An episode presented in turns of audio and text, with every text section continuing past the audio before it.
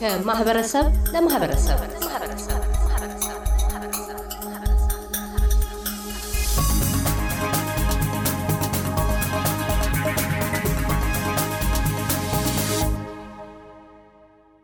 እንደ አውሮፓውያን አቆጣጠር ከ2011 ዓ ም ጀምሮ የአውስትሬልያ ጠቅላይ ሚኒስትሮች በየዓመቱ በኤስቢኤስ አማርኛ ፕሮግራም እየቀረቡ ለኢትዮጵያውያንና ትውልደ ኢትዮጵያውያን የእንኳን አደረሳችሁ የአዲስ ዓመት መልእክቶቻቸውን ያለማቋረጥ እስካለፈው 2021 ዓመተ ምህረት ድረስ አዘልቀዋል።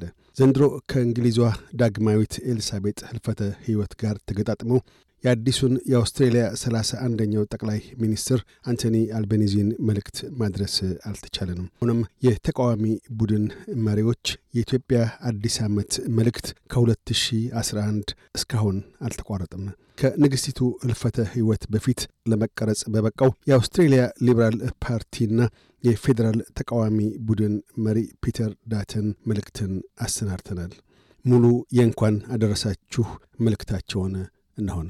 On behalf of the Federal Liberal Party and as the Leader of the Opposition, I wish a very happy Ethiopian New Year to Australia's Ethiopian community.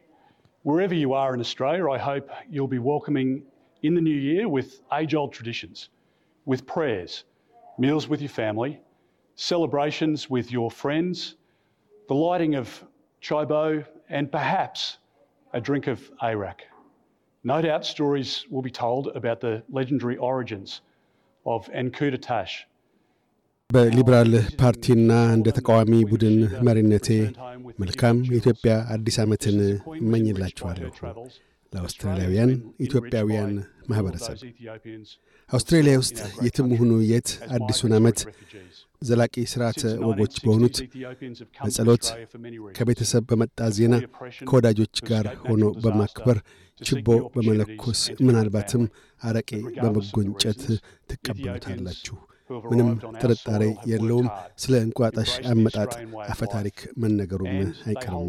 ንግሥተ ሳባ ንጉሥ ሰለሞንን ጎብኝታ ወደ አገር ቤት ስትመለስ እንደምን እንቁዎችን ይዛ እንደመጣች ንግሥቲቷ በጉዞዋ እንደከበረችው ሁሉ አውስትራሊያም አውስትራሊያም እዝች ታላቅ አገር ላይ በፍልሰትም ይሁን በስደተኝነት በሰፈሩ ኢትዮጵያውያን ከብራለች።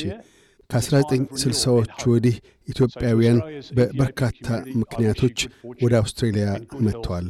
ከጭቆና ለመሸሽ የተፈጥሮ አደጋን ለማምለጥ መልካም ዕድሎች ፍለጋና ከቤተሰብ ጋር ለመቀላቀል ምክንያቶቹ ምንም ይሁኑ ምን ምድራችንን የረገጡ ኢትዮጵያውያን ታትረው ሰርተዋል። የአውስትሬልያን የሕይወት ዘዬ ተቀብለዋል። እንዲሁም እንደ አገር አዋዶ የያዘንን የዲሞክራሲያዊ እሴቶች በእጅጉ ተከባክበው ይዘዋል።